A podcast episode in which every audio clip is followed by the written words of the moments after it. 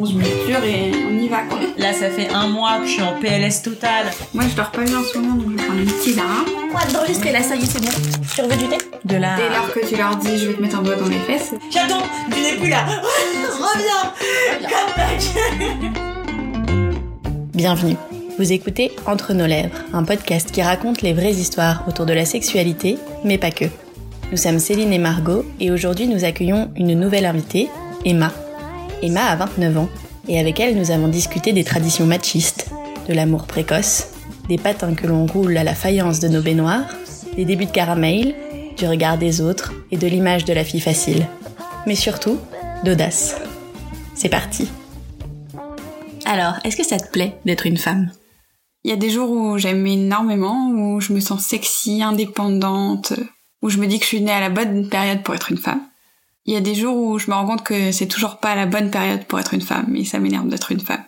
Quand je me rends compte que c'est plus simple pour un homme d'avoir une augmentation de salaire juste parce que c'est un homme, quand euh, je me rends compte que ma mère fait plus confiance à ce que dit mon frère, alors quand je me rends compte que moi-même je me je m'inflige un peu de machisme sans faire exprès.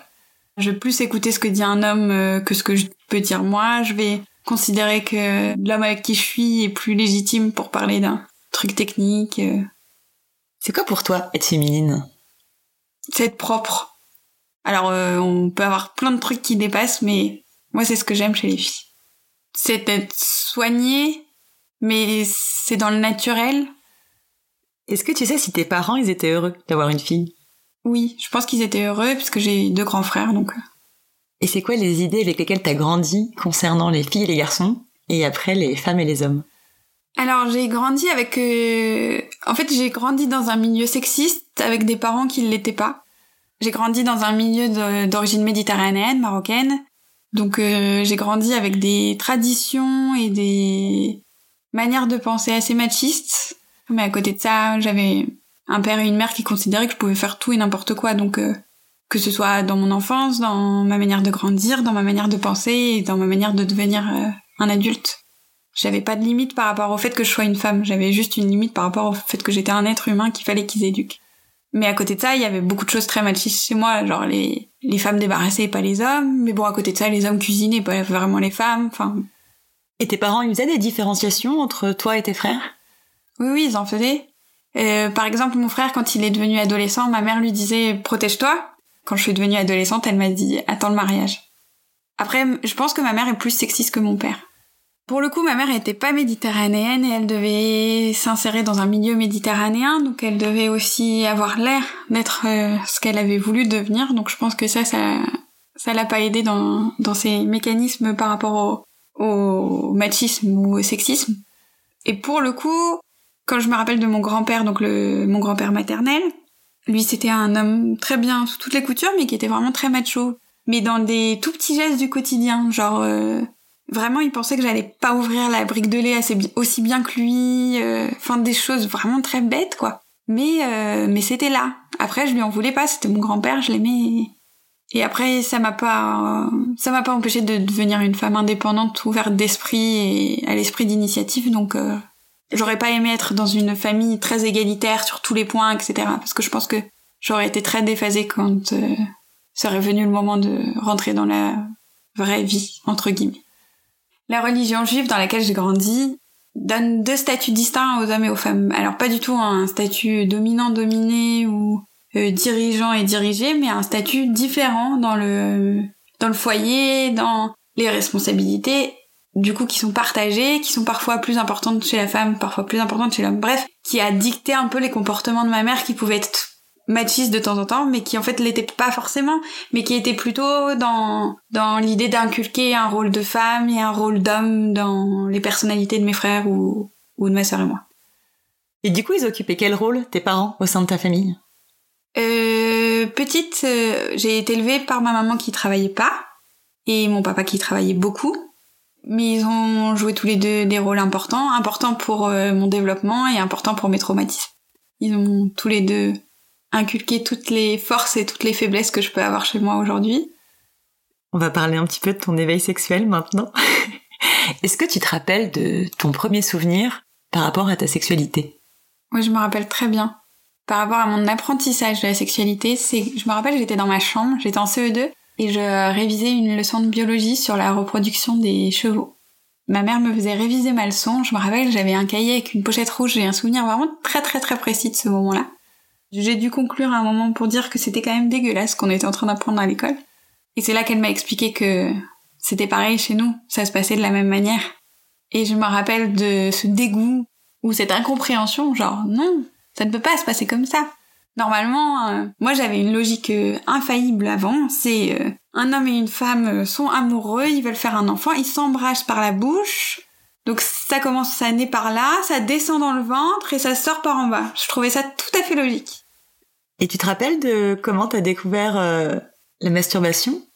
Je me rappelle que pendant une petite période, alors je pourrais pas te le situer dans le temps par rapport à la première anecdote, mais pendant une petite période, je me tripotais pas mal, je cherchais, je, je découvrais des choses avec mes copines, le fait de se frotter, euh, de jouer, etc. Papa, maman, tout ça, bon. J'avais bien compris qu'il y avait un truc par là, des fourmis, des petits papillons, bon. Mais ma première masturbation, c'était dans la salle de bain chez mes grands-parents. Avec ma petite sœur qui, derrière, tapait dans la porte. Qu'est-ce que tu peux bien faire dans cette salle de bain? Et moi en train de me masturber et avoir le premier orgasme de toute ma vie. Tu nous dis qu'avec tes copines c'était euh, que c'était un jeu, etc. Est-ce que tu te rappelles à quel moment tu t'es dit que ça faisait partie de la sexualité? Je me rappelle très bien. J'étais chez un voisin, un fils d'ami de mes parents, avec ma petite sœur, et on jouait au docteur. Et bref, on faisait rien de rien de fou, enfin, mais on jouait et on fermait toujours la porte de la chambre. Et la maman de ce garçon venait toujours ouvrir la porte. Et c'est là que je me suis dit, ben, en fait, ce qu'on est en train de faire, il y a, quelque chose qui, qui est pas vraiment un jeu d'enfant. On, explorait nos corps, on jouait. C'est comme le jour où, avec ma sœur, on était toutes petites, on se, on tirait la langue toutes les deux, on se touchait la langue, dans le bain, on, on faisait pipi, on mettait des doigts dans les fesses jusqu'à toucher le caca. ouais, mais les enfants sont vachement désinhibés. Voilà. On explore nos corps. Et tes parents, ils étaient plutôt ouverts à ce sujet ou, euh, ou assez mal à l'aise? J'avais une maman plutôt à l'aise. Mon père, euh, on n'en a pas du tout parlé, mais c'était très gênant ces moments-là avec mon père. Ma mère aussi m'a fait quelques petits moments gênants où elle me parlait de la beauté du sperme euh, de manière assez crue, mais elle, pour le coup, elle a toujours voulu me montrer la beauté du sexe, la sensualité qu'il pouvait y avoir entre deux corps. Parfois c'était un peu trop, mais parfois c'était très bien. Et du coup, toi, tu, tu leur en parlais ou pas? Alors, euh, c'est là où on en vient à ma première expérience sexuelle. J'ai eu ma première expérience sexuelle assez tôt.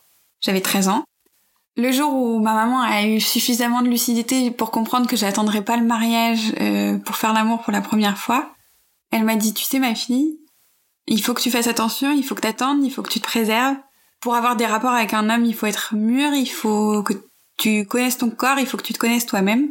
Donc fais attention, attends, c'est plus intelligent. Et je me rappelle que je me suis dit dans ma tête, merde, trop tard. Mais du coup, je lui ai jamais avoué et je l'ai jamais dit. Et je pense qu'elle a imaginé que j'étais vierge jusqu'à mes 19 ou 20 ans. Et c'était comment cette première fois? Eh ben, ça avait beau être très jeune, c'était plutôt naturel. Alors, euh, j'ai pas mal regretté après coup d'avoir fait ça si jeune et en fait, euh, pourquoi pas? C'était mon, mon premier amoureux, le premier garçon que j'ai embrassé avec la langue et le premier garçon qui voulait bien sortir avec moi. Ça s'est fait assez naturellement, on a dépassé beaucoup d'étapes ensemble, on a fait notre premier baiser, notre premier câlin. Et en fait, ça a été, ça a pas été traumatisant dans la mesure où, bah, on a commencé à enlever le pull, il faisait chaud, enlever le haut, machin, jusqu'à temps où on s'est retrouvés tout nus tous les deux et que sa quéquette est rentrée dans mon vagin. Pour le coup, donc l'expérience en soi était pas traumatisante, mais ensuite il a fallu assumer l'image d'être euh, une des premières filles du collège qui couche avec un garçon, où tous les garçons sont mis à s'intéresser à moi tout d'un coup. On, m'a demandé si on pouvait pas me toucher entre les jambes comme ça. ça a été le, le premier égarement de ma vie parce que du coup j'étais pas assez mûre pour assumer autant d'intérêt d'un coup en plus, pour le coup, euh, bah, mon premier euh, petit copain, je l'avais eu en quatrième, donc je dis pas que c'est trop tard, hein, pas du tout, au contraire, mais par rapport à certaines copines qui avaient des, petits, des amoureux depuis la sixième, etc., qui sortaient, qui roulaient des pelles, qui tenaient la main en plein milieu de la cour, moi j'avais pas eu tout ça. Donc en fait, d'un coup, beaucoup de garçons qui me portent autant d'intérêt, moi ça a été assez euh, genre waouh, cool.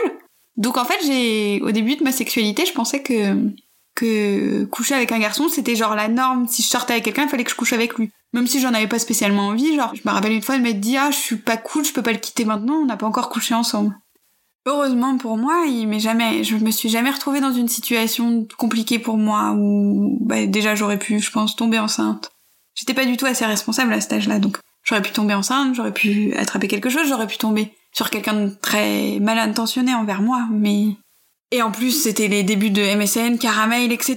Donc euh, avec tout le lot de vieux pervers qui allaient avec. Et donc j'ai pas eu de mauvaise expérience et je me suis jamais retrouvée dans une mauvaise situation. J'ai couché avec des garçons comme on pouvait coucher avec des garçons à cet âge-là, c'est-à-dire euh, le mercredi après-midi entre 15h30 et 16h30 parce que la mère allait chercher le petit frère à la piscine. Euh, du coup, trouver toujours et encore et toujours des moyens de faire l'amour, donc fuguer le soir pour rejoindre mon petit copain dans sa chambre. Mais rien de... Ça m'a pas vraiment appris comment bien faire l'amour. J'ai, fait l'amour euh, suffisamment jeune pour pas avoir le temps de me faire des reproductions et des fantasmes de ce que pouvait être le sexe, que pouvaient être les rapports. Ouais, j'ai dû faire euh, deux trois bains dans la baignoire à essayer de rouler une pelle à la faïence de ma baignoire, mais à part ça, j'ai pas du tout imaginé. Du coup, j'ai pas du tout fantasmé euh, ce que pouvait être le sexe. J'ai exploré plein de choses, j'ai eu le temps de, découvrir, d'appréhender, de, de vivre toutes sortes d'expériences. Alors, par exemple, je suis tombée amoureuse, enfin, j'ai couché avec des filles, je suis tombée amoureuse de filles. J'ai fait des plans à trois, à quatre. Ma meilleure amie était très amoureuse d'un garçon à l'époque qui, lui, était plus intéressé par moi, je pense. Et du coup, le deal qu'on avait trouvé, c'était, bah, de sortir ensemble tous les trois. Donc on était dans un ménage à trois, on s'est et un après-midi euh, on ne devait pas avoir école, donc ça devait être un mercredi après-midi. On va chez les parents de ce garçon, on se saoule au mauvais rosé, on commence à faire l'amour, c'était très bien, mais on a du coup pas du tout vu l'heure passer. Et là en fait on s'est fait surprendre en train de faire l'amour à trois, à 15 ans, par les deux parents. Je me suis fait filmer en train de faire l'amour, j'ai j'ai fait l'amour dehors, dans des lieux publics, j'ai j'avais pas vraiment de limite euh, en ce qui concerne le sexe. Encore une fois, j'ai toujours eu de la chance puisque il m'est jamais arrivé rien de dangereux, rien de mal ou rien de traumatisant. Alors ça a pas toujours été facile socialement parce que euh, quand on est au collège ou au lycée, il faut assumer, il faut faut assumer d'être lesbienne en seconde, il faut assumer de elle, elle était lesbienne, c'était sûr, et moi j'étais l'hétéro du couple. Je pense que ça c'est un pattern qu'on a pas mal chez les jeunes couples homosexuels, d'un qui est affirmé et l'autre qui explore. Donc ça a été quelque chose d'assez culpabilisant dans mon couple avec cette fille parce que moi je, elle, elle savait ce qu'elle voulait, moi je, j'étais juste là pour pour le test, mais au final je suis tombée amoureuse de cette fille, elle m'a fait beaucoup souffrir, elle m'a quittée alors que moi j'étais amoureuse, etc. Elle m'a, elle m'a fait du mal grâce à elle, par contre, je sais que je peux aimer tout le monde. Moi, ce que, ce que j'aime, c'est le contact, c'est l'échange entre deux corps, donc euh, qu'il soit celui d'un homme ou celui d'une femme. Moi, j'ai jamais voulu me poser d'étiquette. Je pense être un être sexuel, ni homosexuel, ni hétérosexuel, ni bisexuel. Je suis sexuel. Socialement, c'est pas toujours facile de gérer le regard des autres, de de pas se laisser convaincre qu'on est la pute de service, la fille facile, qui couche avec tout le monde, qui est lesbienne, qui sort avec des garçons efféminés, qui sort avec plusieurs personnes en même temps, qui déchire le couple de ses meilleures amies parce que elle couche avec euh, le copain de sa meilleure amie. Enfin, j'ai fait vraiment toutes choses dont je suis fière et beaucoup moins fière. Mais c'est constructif et ça m'a aidé à devenir ce que je suis aujourd'hui. Tu nous as parlé de beaucoup d'expériences. Est-ce que tu les as toutes appréciées ou pas? J'ai pas le souvenir d'expériences que j'aurais vraiment pas du tout appréciées. Alors il y a des choses que j'ai regrettées, mais j'ai été heurtée quand on a menacé de diffuser sur internet les vidéos de moi en train de faire l'amour avec des garçons. Après, je sais que par exemple j'ai redoublé ma seconde et au début de la deuxième seconde j'ai eu un moment de répit quand les gens me connaissaient pas. Et en fait j'ai recommencé à, faire euh, ce que je faisais très bien avant, c'est-à-dire euh, tester des choses, etc. Et, et donc c'est là que je me suis dit que c'est ce que j'étais vraiment, donc pourquoi, pourquoi regretter? Et au final, il y a toujours eu des gens qui m'ont pas jugé et des gens qui m'ont accepté tel que j'étais. Donc, euh, j'ai eu des chouettes copains tout au long de ma vie qui qui ont su que malgré le fait que j'ai des expériences, etc., j'étais quelqu'un qui se respectait soi et qui respectait les autres. Donc, euh, dès lors qu'il y a du respect, euh, pourquoi pas faire les choses? Et par rapport à ton éducation religieuse, ça se passait comment? Alors, plus qu'une une éducation religieuse, j'ai eu une culture religieuse. Je viens d'un, je pense, un milieu qui est plus traditionnaliste que religieux. Alors, même si des valeurs étaient très présentes, des croyances étaient assez présentes, on était surtout sur la culture, la tradition, donc sur euh, une quelque chose d'assez oral, mais pas vraiment dans le comportement, dans la manière de faire, etc. Donc, même si je pense que je me suis quand même rebellée contre mes parents et contre contre le milieu d'où je venais et la religion. Ça m'a jamais fait perdre ma foi religieuse, ça m'a jamais fait perdre euh, ma fierté de d'où je venais et, et mon identité qui est euh, d'être juive mais d'être aussi plein d'autres trucs en même temps. Et la réputation dont tu nous parlais, est-ce que ça s'est su dans ta famille? Alors je pense qu'il y a eu quelques brides, je pense que mon père a compris quand euh, quand je ramenais une fille très masculine à dormir chez nous, je pense que mon frère a eu vent aussi de, de ce qui se passait puisqu'on avait trois ans d'écart, donc euh, on avait des connaissances communes, on va dire. Mais par contre, moi, je l'ai jamais assumé et je pense que je l'assumerai toujours pas aujourd'hui auprès de ma famille. C'est vraiment, c'est quelque chose de toute façon qui m'appartient, qu'ils n'ont pas besoin de savoir. Alors, je l'assume plus maintenant parce que je suis en, en situation entre guillemets légitime où je suis avec quelqu'un, où, où je construis ma vie avec lui, donc euh, de toute façon, ils savent que je couche avec lui, donc euh, je veux pas faire semblant de pas le faire, quoi. Et comment tu t'entends avec ton corps aujourd'hui? Est-ce que tu l'aimes? Alors, je le connais bien mieux qu'avant. Ça y est, là, je crois que je sais comment il fonctionne. Je, je pense que j'en ai plus pris conscience. Je pense que pendant des années, j'étais dans un gouffre où, mon corps, il était euh, un moyen d'expérimenter. Aujourd'hui, euh, maintenant que j'expérimente moins et que je vis plus, il est il reprend sa place de corps, il me, je le sens plus, il me fait plus souffrir, il me, il est moins joli qu'il a pu être, mais par contre, il est moi. Il est ce que je ressens et il est ce que je suis. Tu te montres nu facilement? Ça oui, j'ai jamais eu aucun problème là-dessus. J'ai une, ça j'ai une anecdote là-dessus, c'est, je me rappelle au, lycée, au collège, les, les vestiaires avant les cours de sport où où tout le monde enlevait son bas pour mettre son jogging et ensuite enlevait son haut pour mettre son haut de jogging et ben moi j'étais celle qui enlevait d'abord son pantalon et son haut pour ensuite mettre son jogging et qui avait aucun problème. Ça, j'ai jamais eu de problème à me mettre à poil. Je pense que c'est pour ça que j'ai fait autant de trucs d'ailleurs. Et pour reparler encore un peu de masturbation, est-ce que c'est un truc que tu pratiques toujours? Oui. Toujours. Régulièrement. Plus je suis épanouie sexuellement, plus j'ai besoin de me masturber. Ça c'est si je jouis la veille au soir, le lendemain j'ai encore envie de jouir. Est-ce que tu as conscience de ton corps pendant que tu fais l'amour ou est-ce que tu lâches complètement prise? Avec euh, mon amoureux d'aujourd'hui, on aime bien faire l'amour devant une glace, donc euh, je suis bien obligée d'y prendre conscience, mais en fait moi le sexe c'est de la situation, c'est de la séduction, et du coup le corps, euh, moi c'est pas vraiment ça que je vois. Tu penses pendant que tu fais l'amour? Oui. Je parle beaucoup quand je fais l'amour déjà je contextualise pas mal. Et après, euh, oui. Bah après, il y a les fois où tu fais l'amour parce que tu fais l'amour, donc euh, tu vas penser à, que t'as oublié de brosser les dents, du fait qu'il va falloir aller faire pipi après, que t'as la flemme déjà, alors que t'as pas fini de faire l'amour. Donc il y a toutes ces fois-là, il y a les fois où je pense euh, que j'aime la personne avec qui je le fais. Il y a des fois où je fantasme même de le faire avec quelqu'un d'autre pendant que je fais l'amour avec quelqu'un. Il y a toutes sortes de situations, mais oui, oui, oui. Mon cerveau reste actif. Des cinq sens, lequel est le plus lié à la sexualité pour toi? Ça dépend du moment, en fait, de la sexualité. C'est-à-dire, tant que t'es dans la phase de séduction, c'est l'odorat. Appréhender l'autre par l'odeur. Euh, quand c'est dans la phase préliminaire, ça va être le toucher. Quand c'est dans la phase où je fais l'amour, ça va être euh, la vue ou... Enfin, il y en a toujours un qui ressort par rapport aux autres, mais c'est jamais le même. Et c'est quoi la sensation que tu recherches à travers le sexe? Je cherche à me sentir désirée. C'est le maître mot de mes excitations, de euh, mes fantasmes. J'ai besoin de me prouver que je suis désirée. Si quelqu'un est excité par moi, il me désire et du coup ça m'excite. Tu jouis souvent? Pas souvent, mais maintenant je sais comment jouir. Et je suis avec quelqu'un qui sait comment je jouis. Pendant des années, j'ai fait semblant. J'ai souvent simulé, parce que, pas pareil, je, trouvais que c'était un devoir un peu genre, euh, c'était peut-être aussi un moyen d'en finir, quoi, quand j'en avais marre, je sais pas vraiment. Mais j'ai mis très longtemps. Maintenant, je sais jouir. Est-ce que t'as besoin d'être amoureuse pour avoir des relations sexuelles? Non, mais j'ai besoin de relations sexuelles pour être amoureuse.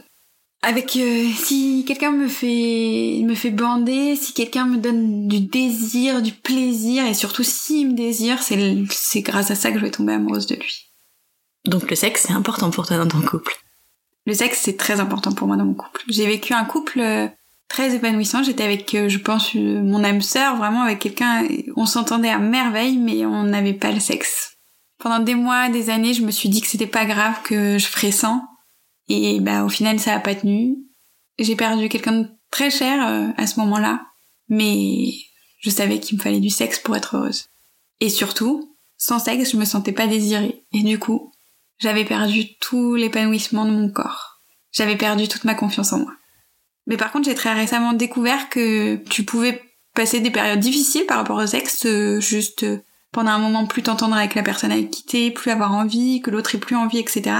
Mais par contre, je viens de me rendre compte que ça pouvait revenir et comme même comme en 40, c'est même mieux. Donc euh, là, je suis trop contente parce que du coup, j'ai j'ai plus confiance en l'amour qui peut durer longtemps. Et tu tombes facilement amoureuse? Euh, Ouais. Et même quand je suis amoureuse, j'ai des des romances dans ma tête. Je peux être amoureuse d'un garçon et tomber en subjugation devant un, un autre, ou même une fille. Hein. Je peux être je tombe souvent amoureuse de gens que j'adore. Vous voyez, les, les, gens, quand vous les rencontrez, vous les aimez parce que vous les trouvez beaux, vous les trouvez intelligents, etc. Ça m'est arrivé avec une fille surtout là, une, une fille que je trouvais belle, sexy, et vraiment, et genre j'étais complètement folle de cette nana, et donc tout le monde le sait au travail, que je pouvais passer des heures à parler d'elle, à regarder des photos, etc. Bon, je suis en couple à côté, hein, et je suis fidèle et respectueuse, mais je peux être amoureuse de plein de gens. Est-ce que t'es libre d'en parler de tout ça dans ton couple? Oui, oui, j'en parle. Bah, je, disons que dans mon couple, je ne cache rien. Et c'est même un jeu sexuel, en fait. Lui, ça l'excite de savoir que euh, je peux désirer quelqu'un d'autre ou que quelqu'un me désire. En fait, notre jeu, c'est qu'on s'en fout parce que le soir, quand on rentre dormir chez nous, c'est l'autre qu'on retrouve. Est-ce que c'est important pour toi, la monogamie? Je pense que c'est important parce que c'est plus simple. C'est, je pense que c'est difficile de gérer euh, l'amour avec plusieurs personnes ou même le sexe avec euh, d'autres personnes de la personne dont tu es amoureuse. Mais par contre, je pense que pour qu'un couple ou qu'un amour dure longtemps, je suis pas sûre que rester monogame, ça soit le secret du bonheur. J'ai plaisir à imaginer que, enfin, à la veille de mon engagement suprême du mariage, ça me permet de me dire que je veux peut-être m'envoyer en l'air avec quelqu'un d'autre dans ma vie que le mec avec qui je m'apprête à me marier aussi peut-être. Et du coup, pourquoi c'était important pour toi de venir nous parler de tout ça? Bah déjà parce que j'aime bien parler de moi. Et euh, bah pour montrer aux gens que euh, on peut faire du sexe sans être une pute, on peut on peut tester des choses euh, sans se faire de mal, qu'il faut pas avoir peur, qu'il faut pas avoir peur d'aimer, il faut pas avoir peur de baiser, il faut pas avoir peur de jouir de son corps. Et je pense qu'il y a encore trop de gens qui ont trop de limites par rapport au sexe. Je trouve qu'on se limite encore beaucoup trop dans le schéma monogame, euh, hétéronormé. Euh. Lâchez-vous les copains.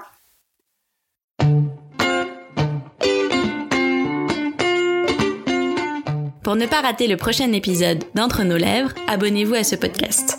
Vous pouvez également nous suivre sur Instagram, Facebook et Twitter, at Entre nos lèvres, ou sur notre site internet, entre-nos-lèvres.fr, où nous écrivons aussi. Et n'oubliez pas de vous inscrire à notre super newsletter tous les 15 jours, à l'annonce du nouvel épisode, on partage avec vous 5 chouettes recommandations. Des livres, des films, des articles, tout ce qui nous a plu ou touché ces derniers temps. Promis, c'est cool. Ah oui, et puis la musique du générique a été composée par Martin de Allez, à dans 15 jours.